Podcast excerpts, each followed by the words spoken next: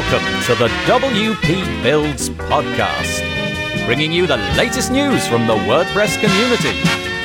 Now, welcome your hosts, David Wormsley and Nathan Wrigley. Hello there, and welcome once again to the W P Builds podcast. You have reached episode number three hundred sixty-two, entitled Inside WordPress with Raitis Sevelis, U I U X, IndyStack, and Community.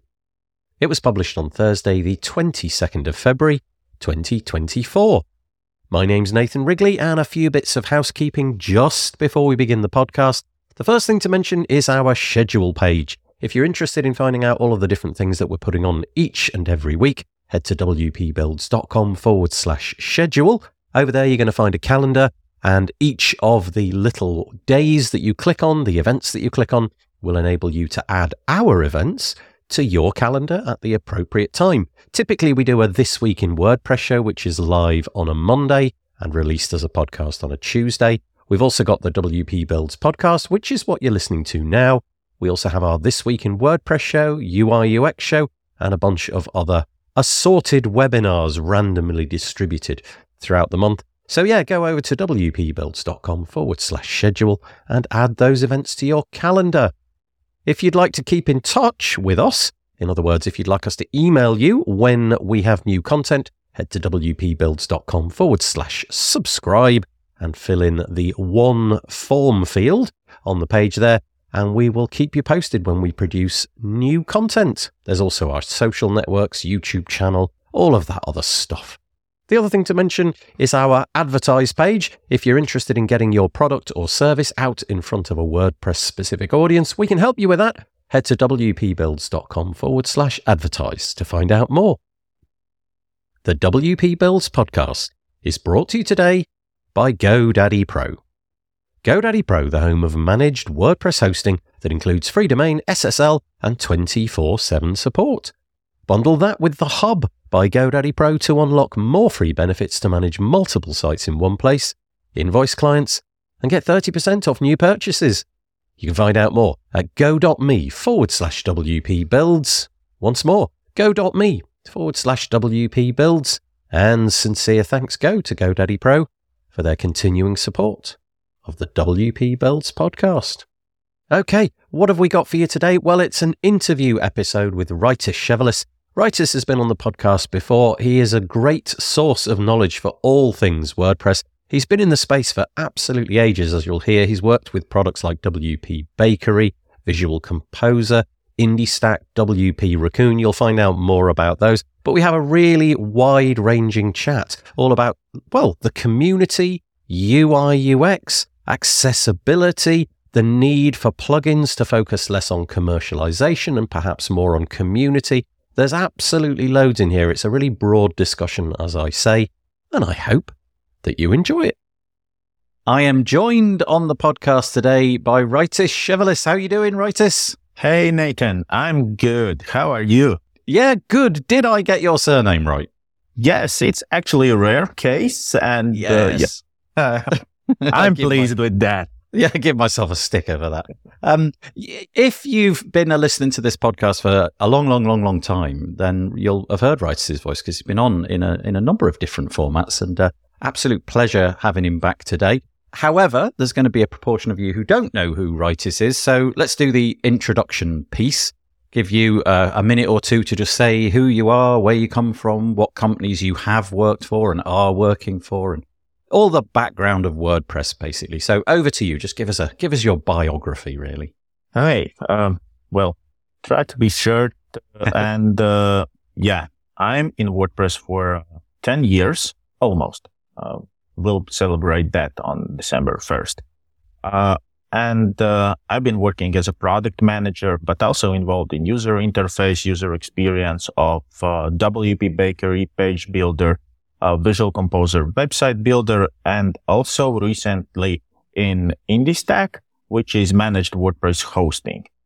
Uh, my background comes from agency.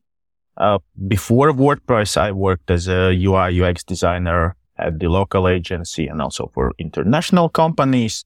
And uh, the cool thing about WordPress and W P Bakery is that uh, basically I discovered uh, both uh, things at the same day. Uh, it was, uh, I was asked, hey, do you want to get involved in W P Bakery and what would you improve? So I started to look more into WordPress and W P Bakery from that perspective. Okay, what's missing in, in the ecosystem? Uh, for, yeah, last ten years, things uh, changed a lot. So a lot of things in, happened basically in, in our community. Yeah. But uh, here I am still excited at uh, about the about WordPress, about community, about what I am doing. It's an amazing ecosystem to be in, really, isn't it? And I've been I've been here for not quite as long as you, probably more like eight, maybe maybe pushing nine years, something like that. And there's never been a period of time where it got stale. There's never a period of time where it was like, oh, well, it's the same this year as it was last year. It really is a, a constant state of flux, which I suppose keeps us on our toes, but also means that you've got to try and keep up. C- can we just...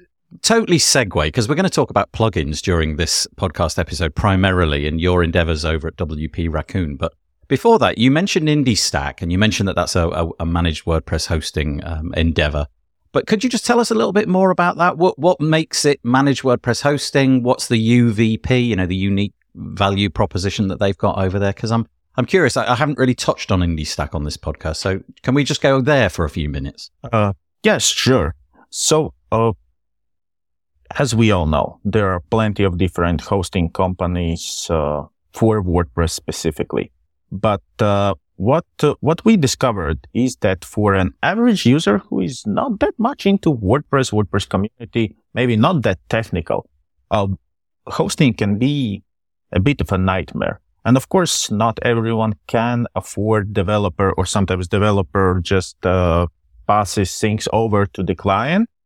And what we wanted basically to do is to make a hosting platform that is uh, super cool for developers, have all the developer grade features, but at the same time offers user interface and simplicity that, uh, you know, it, these days is appreciated what, for by Wix users, by Squarespace users, because uh, uh, when we look on WordPress in general, it is a bit of technical still. For an average user, it is not that easy to get into WordPress because of different user interfaces. And uh, basically, as Forbes said, you need to know how to code or be a bit advanced to handle WordPress. So we want to fill that gap. We want to make sure that at least when it comes to hosting, any person is able to configure their WordPress website uh, without uh, you know re- reading books about it. I got to say, the um, the, the if you go to, uh, as you might imagine, the, the U R L is indystack dot com. So that's I N D Y stack, all as one word, indystack dot com. There's uh, there's some illustrations there. Well, not illustrations. There's some um, photographs, I guess, of the, the dashboard. And it, it just looks really nice. It just looks really professional and up to the minute, which um which is it can't be said for certain other implementations. You know, every time I see cPanel these days, I sort of scratch my head and think, how does anybody... How does anybody navigate that these days? But but there you go. I'm sure if you've got muscle memory there, it's uh, it's very easy to do. But IndyStack's endeavor then is that you you basically, it looks like on your pricing at least, you you have an option to to set up one site. And so presumably your your pitch is towards people, as you said, who are fairly inexperienced with WordPress. At the minute, uh, that's priced at fourteen ninety-nine per month or, or one hundred sixty-five, give or take a few cents per annum, and that allows you to have one site, um, ten gigabytes of storage, which in all honesty, if you step over that with one site, you, you're probably doing, you're probably doing something wrong. ten gigabytes is an awful lot of data. Um, and you offer support and malware scanning and backups and all of those kind of things. And then there's options for other agency things. So is the endeavor then really that if I was an inexperienced WordPress user, I come along, click a few buttons, pay my money, and I'm good to go. I've got a website. So in a way, it's like a SaaS experience, like a Wix or a Squarespace type experience, but WordPress is installed along along the way. Uh, to some extent, yes, actually. Uh, we, of course, yeah, you mentioned that uh, the pricing represents uh, more of an average business person who just wants to launch their website. But uh, yeah, we also work with agencies that that great, like multiple sites. So for them, we have different packages available for their growth and so on. Uh, what is interesting about IndyStack, the two things. First, you can easily transfer website to your client. So client will all, will have the ownership, while agency or developer will still have access. And for developers who are just starting to work with uh, clients, uh, with with WordPress maybe, uh, we offer build for free option, which means you can create a site for free and even showcase that to your client, collaborate there. And then once the site is ready, you basically transfer it to the client and the client starts to pay for that. So for many developers, maybe for from developing countries, that's uh, that's great money saver. So you don't have to pay anything while you are developing. Wait, that that's that is interesting. I don't think I've heard that before. That's fascinating. Okay, so if I'm a developer, okay, so let's say I've got an agency and I'm building WordPress websites for people. What you're saying is that with IndyStack, I could I could spend a year. Let's just pick a, an extraordinarily large amount of time out of thin air. I could spend a year developing that site at, on on my side of IndyStack. Um, I don't know if there's cost involved with that or whether that's a free service at that point. And then I transfer it to the client who then takes control, but I could still in theory have access to developing that. So yeah, that's really interesting. Yeah, exactly. Of course, we are now playing around with, uh, with the period, um, talking to developers to understand what's the average period for development that is required, because of course so we we have costs on our side to to support that, uh, so we want to find the best the best period for for that development environment. But currently, yes, there are no limits, uh, so everyone is welcome. That's really interesting. And how do you differentiate between a live site and a development site? Is it that the U R L is some, you know, pseudo, pseudo random string, uh, you know, so rather than it being example dot com, it's x y z three two one dot indystack dot com or something like that. And obviously it's it's unusable to the client in that way. We, yeah, we, we do have a subdomain for, for development Got it. purposes. And of course we add the, uh, Uh, hash just to make sure that the U R L is unique, uh, from the point of security. Maybe you don't want the site to be exposed, but uh, you can share that site with the client. So with the link, the site is uh, accessible. Okay, that's really interesting. I, I love the premise of that. So obviously, you know, I made up a year. Maybe that's an exaggeration, but if you if you typically turn things around, let's say, I don't know, in a month or something like that, then that's a really credible offering, isn't it? The idea that you could do that completely for free, demonstrate it all to your clients, get it all signed off, and then click some buttons in the U I and you're off. IndyStack is taking over. Sorry, I, I'm so fascinated by this. I'm going to keep talking about IndyStack. That's all right. Um, one other thing I want to ask is where, I'm presuming it's a layer on top of some infrastructure, some, I don't know, maybe it's Google Cloud or Amazon A W S or Azure or something like that. It, Is that the case, or is it that you've got your own servers? Let's just talk about that for a minute. Where is this uh, infrastructure actually uh, based? Yes, so we are uh, using existing infrastructure right now. It's uh, Digital Ocean, Kubernetes, oh, nice. Yep. Yep. But we also now looking into Google Cloud, uh, their their Kubernetes offer. So things may change, but of course only for good.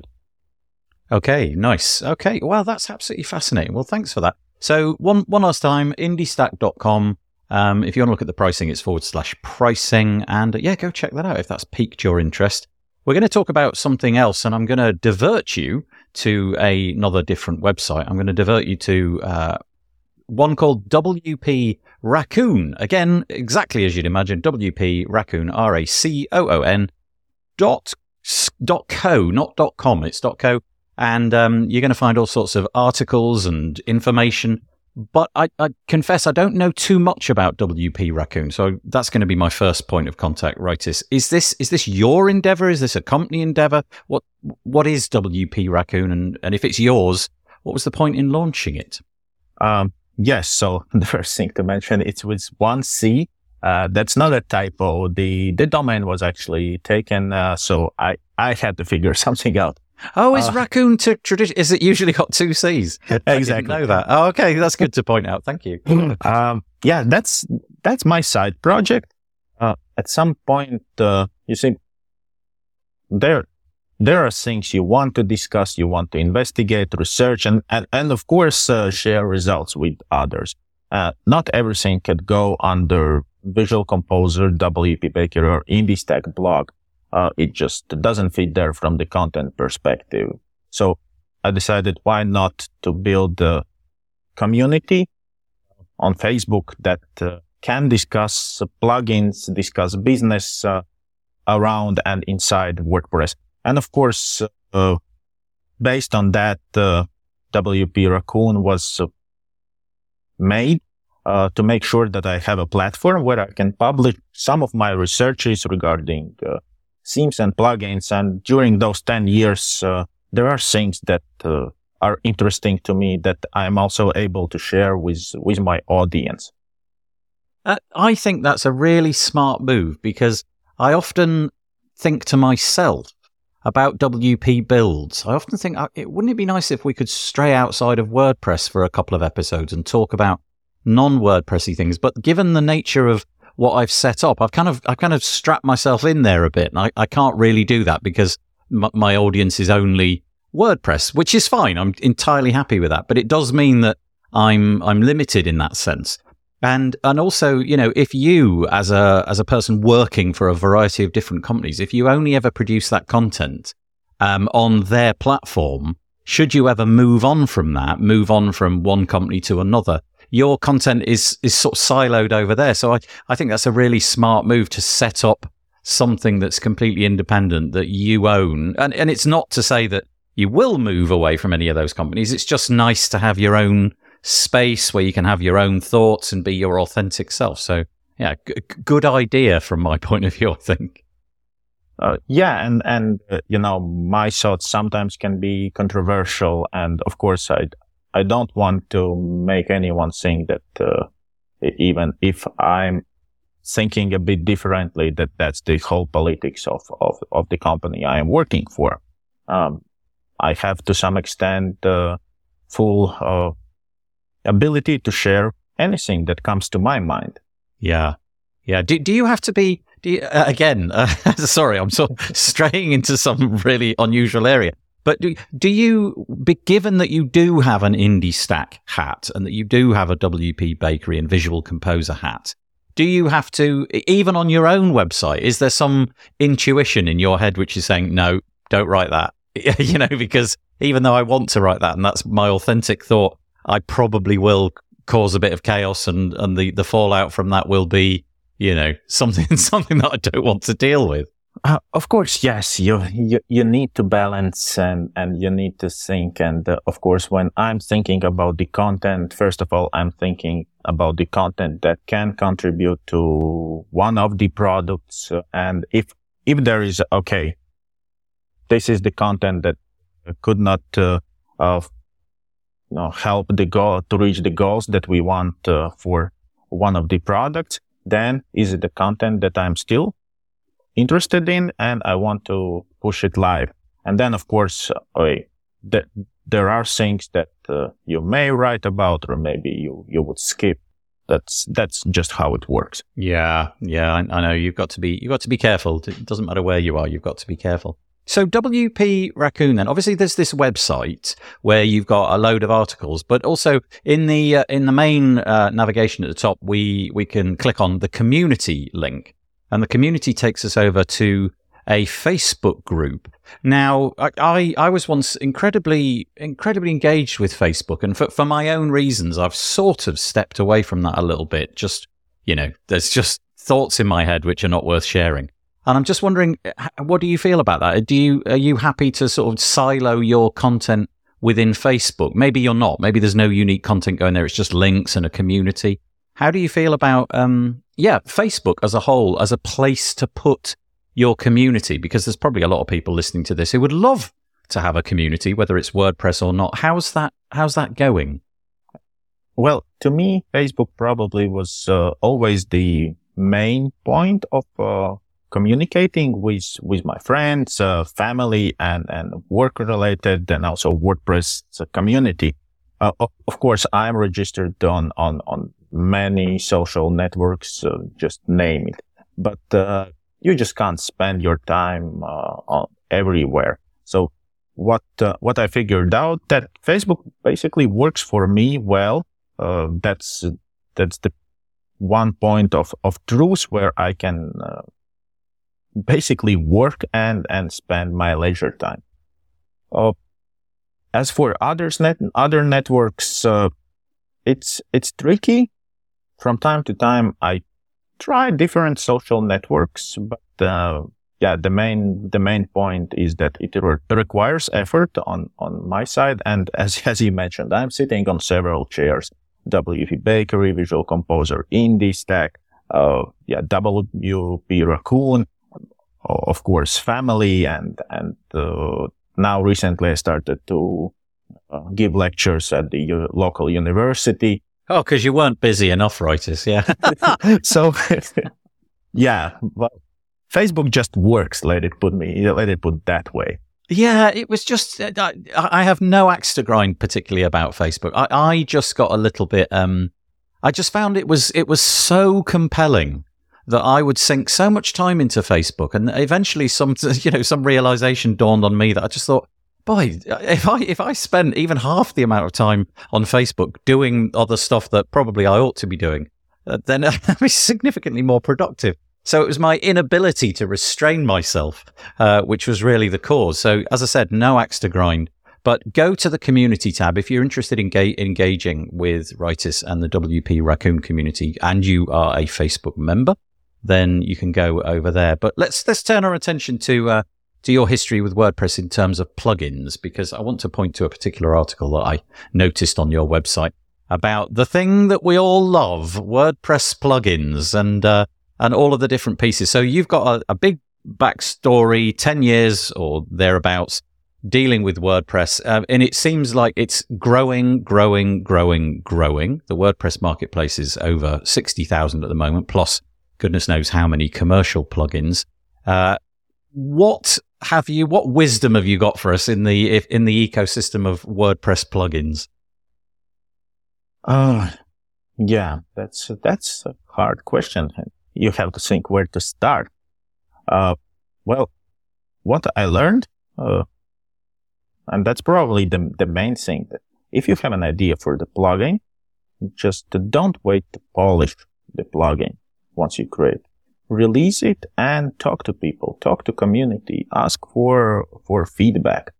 Uh, maybe it will work. Maybe it won't, but there is just like with any startup, you don't have to wait for some special date, uh, or wait when you think that the product, when, when your plugin is ready. Uh, the sooner you get it to the masses, uh, the better. Yeah, it's it's an interesting conundrum, that, isn't it? Because I, g- given what I now do, uh, I've become a target for email campaigns from people uh, with new plugins. Uh, because, you know, I, I have a podcast and pe- people would like to come on the podcast and share the plugin. And it's quite interesting to me how how professional the WordPress plugin ecosystem has become. And, and so now, uh, it's, so you've said launch it, you know, build it, launch it, get on with it. It kind of feels to me like nowadays you also have to not just launch it from the code side. You also have to really think very carefully about the marketing of a plugin, because I think that we're so exposed as WordPress users to slick, incredibly beautiful websites with very well thought out messaging and all of that, you know, a, a fabulous logo, a fabulous website, c- copy which just speaks to me and explains my problem back to me and all of that kind of thing. So I, I just wondered over the ten years if you've noticed that increasing professionalization, I don't even know if that's a word, but the the the, the, the increasing professional nature of launching a plugin, such that even if you've got an idea and you want to launch it, maybe you need to think about that piece as well. Yeah, of course, marketing is always a huge thing, but uh, at the same time, uh, I think what what also is happening is that finally we see that uh, be- before people try to uh, stick everything in into one plugin, it's like all yeah. all in one thing. Now we are seeing that uh, plugins that succeed uh, solve one thing, but solve it really good.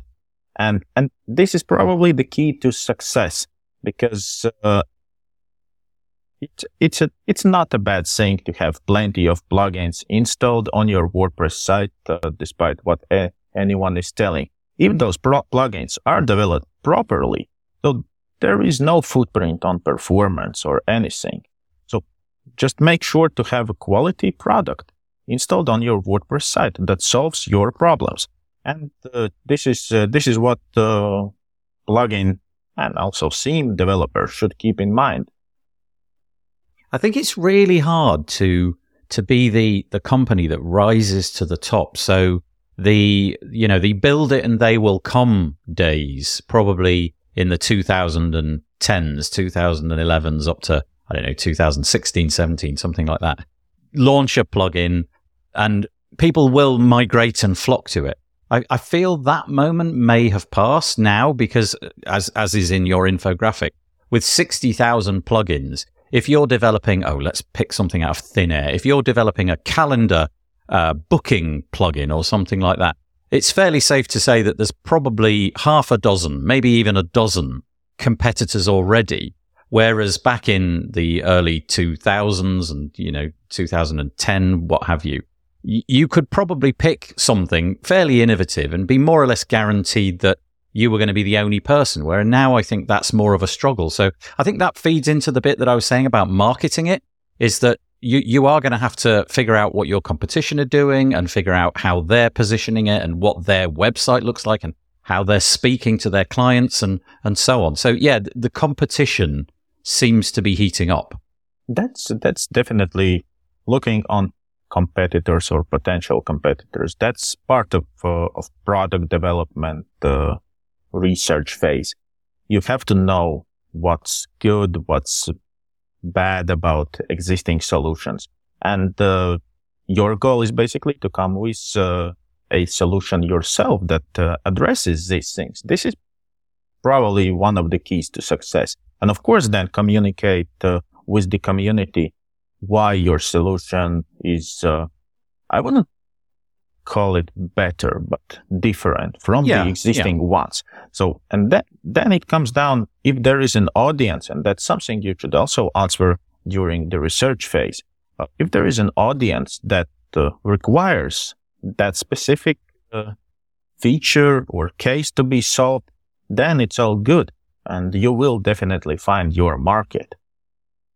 Yeah, I guess it's just a question of launching it, doing your research beforehand, and hoping that things come out, the you know, that the, the audience do discover you. Obviously, there are things like blogs to be um, partnered with and podcasts to come on and videos to be made and all of that kind of stuff. But I still feel that it's a really healthy place to be, even though it may be more difficult than ever. And I also feel that the pricing is becoming more realistic. Over the over the last several years, we've heard people talking repeatedly about, you know, don't don't assume that nobody's going to be willing to pay more than forty-nine dollars a year or one hundred dollars a year or whatever. I feel that that is becoming more typical, higher pricing. So obviously you can get away with having less customers if that's the case. I was reading an article in, I can't actually remember where it was. It may well have been, it was in the Post Status um, blog, I think it was. And it was um, Marieke van de Rakt, who was until recently the um, the C E O of Yoast.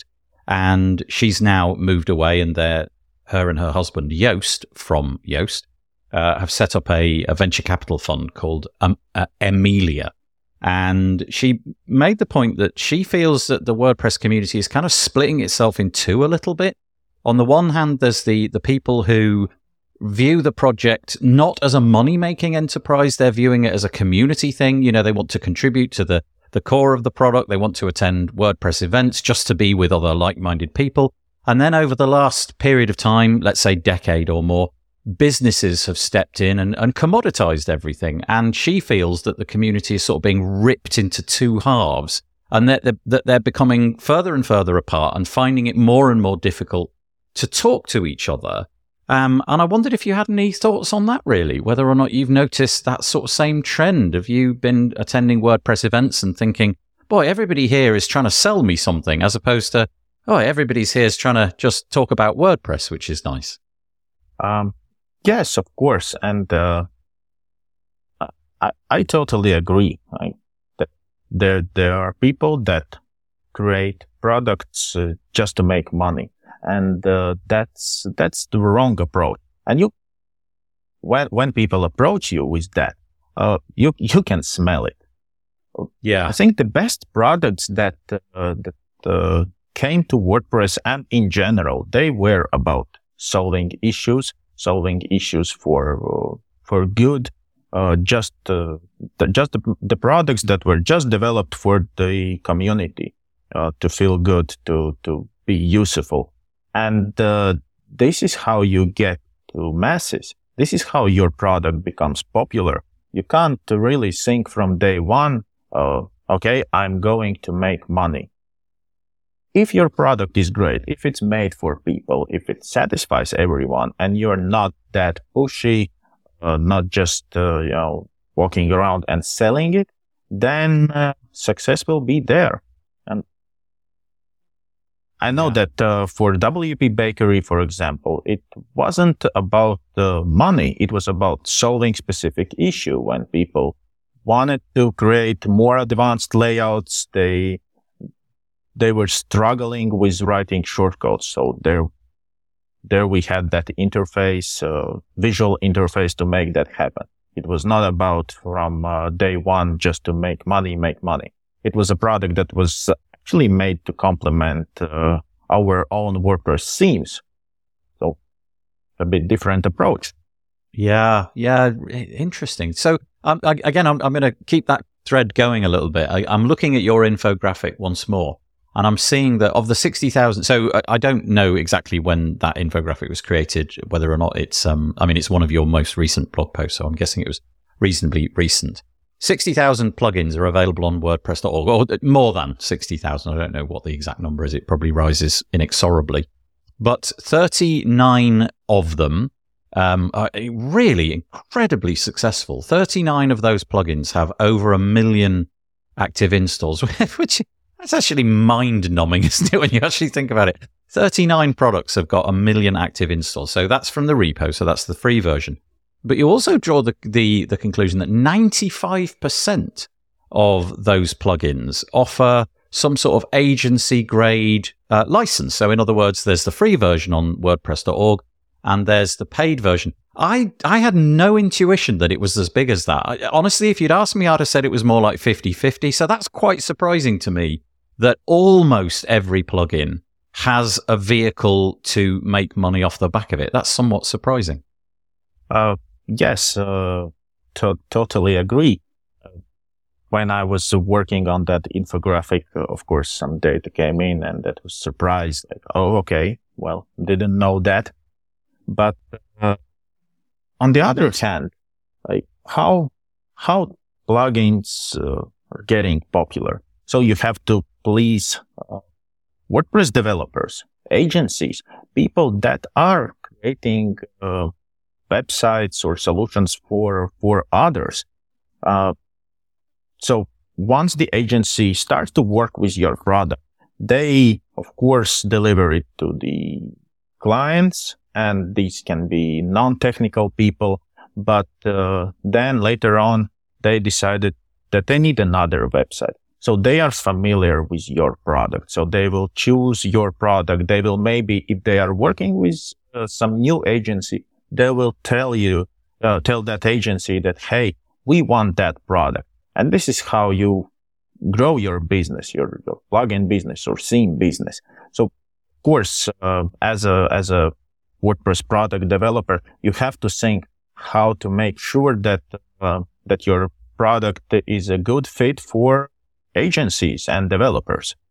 Yeah, I guess the adage here is that a rising tide carries all boats with it. You know, so if If WordPress is, if WordPress's user base continues to rise, then it's okay for the number of plugins in the marketplace to to go up and all of that. However, I wonder, in the more recent past, we stagnation is really the wrong word, but we we seem to have seen a a sort of um, a turnaround a little bit. So rather than that number continually going up into the mid forties and approaching fifty percent of the C M S marketplace, we seem to see it stalling and perhaps going down one or two percentage points. So maybe there's maybe there's a little trouble uh, ahead. I don't know if you've got any intuitions on that, whether you believe that WordPress will continue to to gain traction in the market, or whether or not maybe it's uh, maybe it's its heyday has gone. It is. It is, as you said, it it is still growing, but uh, also you mentioned that it is slowing down a bit. And if um, recently I was I was talking at uh, the WordPress meetup uh, Lithu- in Lithuania, and I had the data that uh, if you compare uh, growth for the last uh, three years.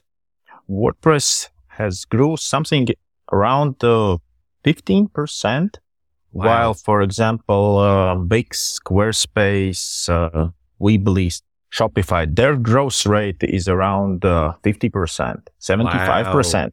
Wow. Wow. And uh, of course, they are like far behind, but but still, what what what will happen next? They can get closer, and this is uh, this is the question of how. Uh, how ready we are.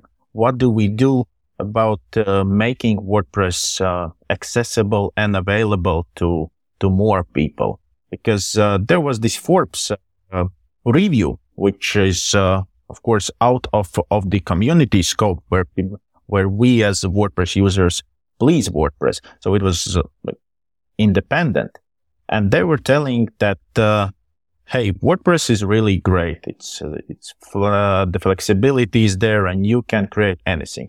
But uh, at the same article, they were mentioning that if you want to create something more advanced or maybe a bit out of the box, then you need to know how to code. Then you need to to be technical. And uh, if we look on on a, on a regular WordPress site, there are twenty-five uh, different uh, plugins on average, uh, plus minus. Um, so in many cases, that's uh, twenty-five different user interfaces and yeah. user experience. Yeah. So uh, for an average person who is non-technical, and who are those people that are deciding either they should go to WordPress or maybe stick with Wix, that's uh, that's a deal breaker often. So we need to basically address those things, not only WordPress core. So guys are working on the new admin panel, which is uh, something I'm really waiting for. It for. looks great. I just there are bits of it which I can't see working in the implementation that I've seen in the screenshots, but boy, do we need that. We need some refresh there, don't we? We need the, the last update of uh, like a major update in admin panel was actually almost uh, ten years ago. Yeah, the, yeah. the day oh, the day yeah. I joined WordPress, so yeah, the, yeah, yeah. the difference I haven't seen really much yeah, of a difference. In the entirety of the time I've used WordPress, I think the only modification has been the a sort of a modification from a dark blue to a sort of paler blue in uh, in in active states on links. That's about the only thing I can point to. Everything else is about the same. Anyway, sorry, I interrupted. Carry on. Yeah, yeah but oh, I I would say there is also this uh, top navigation bar that's that's also that was added later on. But the, the version three point oh was right. when yeah. when the last major update yeah. happened. Yeah. So I I'm really waiting for that, and that should help. And if uh, product uh, people stick more to consistency uh, when it comes to user interface. Uh, Talk about not only talk, but uh, but work uh, with accessibility. This should improve. I think this is such an important discussion because if we want WordPress to maintain, okay, let, let's even imagine that we don't want it to grow. We just want it to stay where it is. Let's in the in the low forty percent of the the C M S market. I feel a the onboarding. Uh, of WordPress needs to be, for the for a typical non-developer user, it needs to be really straightforward. And so obviously things like IndyStack are taking that on. You know, you, you come over here and you click some buttons in a nice U I and there's your WordPress website. But then that piece of the puzzle seems to be being solved by the market. But now when we get into the WordPress admin, as you said, it is looking tired compared to commercial rivals, Wix, Squarespace and all of that, who have really, really beautiful U Is. And they're in charge of all of that, so they can update it on an annual, weekly, whatever basis. But then, like you said, you know, it's really confusing when you go in and your form plugin hijacks the the entire interface and it's got a different set of fonts, the buttons all look different, and you're thinking, what have I bought here? What is this? Is this still WordPress or is this something else? And then you go to your, I don't know, whatever plugin you've got for whatever task, and it looks different. So I think the endeavors to update the admin U I so that it looks modern and it it's, it competes visually from a U I U X perspective with the commercial rivals, that's really important. But I, I really think that it's incumbent upon all the developers of plugins to try and come to some consensus about the way things are going to look. I don't know if you saw recently, I'm back to Yoast again, they they released their sort of U I kit because they were they were sort of so, so fed up, I guess is the right word. They were so fed up with the, the limitations that they had within WordPress. They wanted something more modern, so they released that and open sourced it. Whether or not that'll get taken on, we'll have to see. But the idea that uh, a non-technical end user would come in and not be confused by WordPress is just unrealistic. I wonder how many people have walked away from WordPress within minutes just going, I just hate the way this looks. I don't know what I'm doing. It's all very confusing. Uh, yes, and, and, and uh, I, I totally agree with that. It It can be confusing, and it all comes down to shoulders of uh, product people and community, of course, and also core, uh, core developers. So core developers basically can give a bit, a bit more instruments, a bit more uh, like U I components that can be used uh, by by product people yeah. to create the, their own uh, user interface. Because why people choose to create their own user interface? Uh, because of lack of uh, right. those default components. Right. Uh, on the community side, it's all uh, about creating content that's, uh, that educate uh, people. And of course, doing some extra steps. Uh, Sometimes, you know, as as simple as uh, helping your clients assign uh, domains to, to to their hosting services. So simple thing, but for for an average person, that's uh, that could be a nightmare. Yeah, yeah. It just, it, I think this is the problem of our time, actually, in the WordPress community. I think this is the piece which needs to be tackled. Yeah, there's a there's a few others that which you could throw in the mix. You know, there's all sorts of projects which need addressing, but this one does feel like a really important one if we want the community to grow. Um, so, dear listener, a question for you. If I was to ask you how many plugins as a percentage come from the United States, I wonder what your answer would be. I would have gone for something like thirty percent, something like that.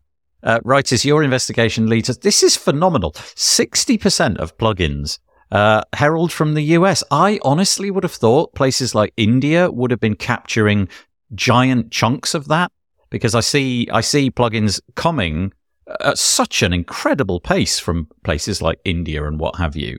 Um, I'm surprised by that, and I wonder if that's in decline. I wonder if we were to go back a few years, if seventy percent would have been the case, and, and it's going to dwindle over time. Uh, I was surprised by that by that number as well. So uh, I guess that's uh, we, we don't have that historic data. Well, I don't have that historic data, but I guess that the percentage was higher uh, since since WordPress uh, initially came from from the United States. Let let's put that way. But uh, of course, there are new products that uh, come from Europe, from from Asia, uh, all around the world. So this this percentage of uh, market dominating by uh, by the U S companies will change. At the same time, we see plenty of acquisitions yeah. happening in yeah. WordPress, and uh, usually that's bigger player taking uh, under under their wings some uh, new exciting uh, products. I don't have data, but uh, I guess that the majority of those uh, large companies still come from the U S. So that's that's also how uh, how this percentage gets determined. Yeah, really interesting. I, I would imagine if we were to revisit this conversation in five years, the well, f- hopefully the number of plugins will have gone up and the community will have grown, but also I imagine that number from the U S will have gone down, and we'll be we'll be looking at different countries taking. taking a more pivotal role. Some other data which I'll just throw at you because it's really interesting from this, and then we'll get some less satisfactory data which is buried at the end of the infographic. Uh, roughly fifty percent of uh, co- uh, plugins that have an upsell use Woo or E D D uh, in order to get their plugin into your hands. That comes as no surprise. I, I wonder what the other fifty percent are using. They're probably rolling it in their own way using something like Freemius or I don't know, PayPal or Paddle or something like that. zero point six one percent of users leave a review on WordPress dot org. Oh boy. You go to all this effort to uh, to promote your channel on WordPress dot org, and um, less than just over half of one percent will be leaving a review. fifty-eight percent um, offer fourteen or thirty day refund policies. That's quite nice. twenty-six percent do not offer any refund option at all. That's kind of interesting and a bit strange. Um, sixty oh Lord, this, I don't like this statistic. Only sixty percent of plugins, uh, sixty percent keep their plugins updated. That is astonishing. So there's forty percent out there which are not getting updated either because they've stopped in development and they're no longer being used, or they just released it and kind of walked away from it. That's alarming. I'm going to, going to pass that one over to you. Um, yeah, so there's two, two sides of, of a coin. Of course, if, uh, for, for maintaining, uh, your WordPress plugin, you need to have resources. And if your product is not uh, that popular, if it serves like a really small niche, at some point you, you either sell it or, uh, you just uh, can't really maintain it from the business pers- perspective. So that's, That's worrying, but this is uh, this is how how life goes. So what can be done there uh, is maybe opening that a bit more to the community. So I guess there there are people uh, in the community that would love to contribute to some specific plugin, uh, maybe because they are using it or they they like the idea and so on. So this is how we can make sure that. Uh, really good niche plugins don't uh, die yeah. at, at the end of the day. Yeah, it's sixty percent though. I, I'm I'm surprised. Uh, it's as it's as low as that. I would have thought the updating would have been much more regular. I suppose that's a bit of caveat emptor, you know, buyer beware. When you're when you're buying plugins, it's up to you to do your due diligence and check out what the history is and what that company is about and how long they've been doing things and check the change log and all of those kind of things to see how updated they are. But you're right. You know, what's the point in banging your head against uh, a plugin that's only got a handful of installs and you simply cannot keep it going? That's part of the uh, that's part of the, the nature of the beast. If we were in the SaaS landscape, that would simply stop working and you wouldn't have access to it. At least in the WordPress space, you could fork it, I suppose, if you wanted, and and keep it updated yourself if it's pivotal pivotal to your business. One last statistic just before we knock it on the head, and this is, oh, this is so depressing for want of a better word. Um, ninety percent of plugins do not ac- pass accessibility tests. Accessibility seems like the, um, the the conversation of the moment. It feels like three years ago we were all talking about core web vitals, and before that other things. But now it seems that accessibility has taken the helm. Um, I'm hoping that this statistic comes down because this is such an important topic. I think there is no other way because uh, from the uh, from the government perspective, we right. we have uh, new rules introduced uh, from time to time that pushes actually people to address accessibility issues, and uh, also.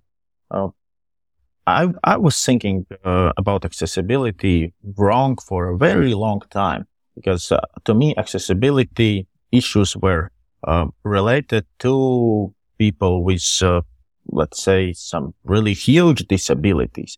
But uh, recent data shows that uh, thirty percent of people over fifty in the U S experience some sort of uh, disability, which may restrict them from using uh, some products that are not really addressing accessibility issues. And uh, th- these are huge numbers. And everyone who is uh, younger, let's say, uh, and using WordPress, after like, I don't know, thirty, twenty, uh, ten years, you will get to the point where you have those thirty percent chance to also have accessibility issues. So that's basically, when you think about accessibility, you think about solving problems not only for others, but also solving uh, problems for yourself in the future. Yeah, we've t- touched on this topic on so many occasions on the podcast. We've had all sorts of people coming on talking about how to make your your website accessible, but I don't think we've ever really covered off the how to make your plugin accessible. So that in itself is quite an interesting subject. But I do feel, like you alluded to there, I feel the law is going to be the driving force here, because certainly in um, in the U K and in Europe and North America, I can't really speak for other parts of the world, I just don't know.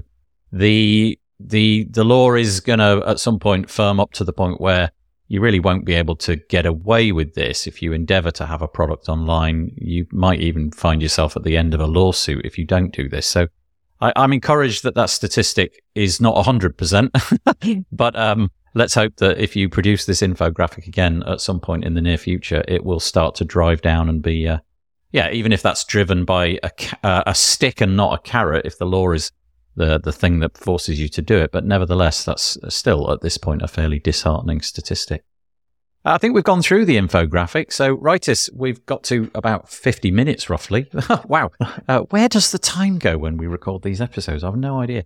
Um, Raitis, where would we find you? We've heard about IndyStack, we've heard about W P Bakery and Visual Composer, and obviously W P Racoon. You mentioned that you're on all the socials. If we're keen to chat to you, what's what's the best way? Is it good old email, or is it Twitter, or whatever it's called nowadays? Um, yeah, well, I would say if if you want to reach out first, you can knock on any doors of IndyStack, Visual Composer, and W P Bakery. If you have some general questions, you can ask right away uh, through the channels available there, or just uh, specifically mention, hey, I want to talk to Raitis. Uh, nice. I will be there. Uh, also, of course, uh, W P Racoon community on, on Facebook. Yes. Uh, this, this, this is probably where you can reach out uh, easily. Uh, I, I have a Facebook tab uh, opened throughout the day. And uh, one of the first things I do in the morning, I checking out what's, what's happening. That's my sometimes source of news. And uh, also making sure that, okay, planning out my day, seeing whom I should talk to, and so on. I have no idea how you get anything done with Facebook Open. That is literally, that's, that's the, for me, that's absolutely going to destroy my day. So bravo for you for being able to be so self-disciplined. That's amazing. That is, by the way, uh, it's a U R L which is easy to remember. If you want to join the W P Racoon, it's facebook.com forward slash groups, plural. Uh, forward slash W P Racoon with one C and two O's. So go and join them there, or go to any of the other places where you can find Raitis. Raitis Sevelis, thank you so much for chatting to me on the podcast today. I really appreciate it. Thank you, Nathan. It was a pleasure as always. You're very, very kind. Well, I hope that you enjoyed that. Very nice chatting to Raitis. What a wide-ranging discussion that was. If you have any commentary about that, please feel free to head over to w p builds dot com, search for episode number three hundred sixty-two, and leave us a comment there. It seems so, so worthwhile to use the WordPress commenting system rather than posting it all over on social media. So I would implore you, do that. three hundred sixty-two is the episode. Go search for that at w p builds dot com. The W P Builds podcast is brought to you today by GoDaddy Pro. GoDaddy Pro, the home of managed WordPress hosting that includes free domain, S S L, and twenty-four seven support. Bundle that with the Hub, Buy GoDaddy Pro to unlock more free benefits to manage multiple sites in one place, invoice clients, and get thirty percent off new purchases. You can find out more at go.me forward slash WP Builds. Once more, go.me forward slash WP Builds. And sincere thanks go to GoDaddy Pro for their continuing support of the W P Builds podcast. Okay, that's all I've got for you today. I really hope that you enjoyed it. Don't forget, head over to our schedule page, wpbuilds.com forward slash schedule, if you want to find out what's going on with W P Builds this week. If you want to advertise on W P Builds, head to wpbuilds.com forward slash advertise. That is all that I've got for you this week. We'll see you at some point, hopefully during the course of the next seven days. If not, no worries, but stay safe. Have a good week. Bye-bye for now.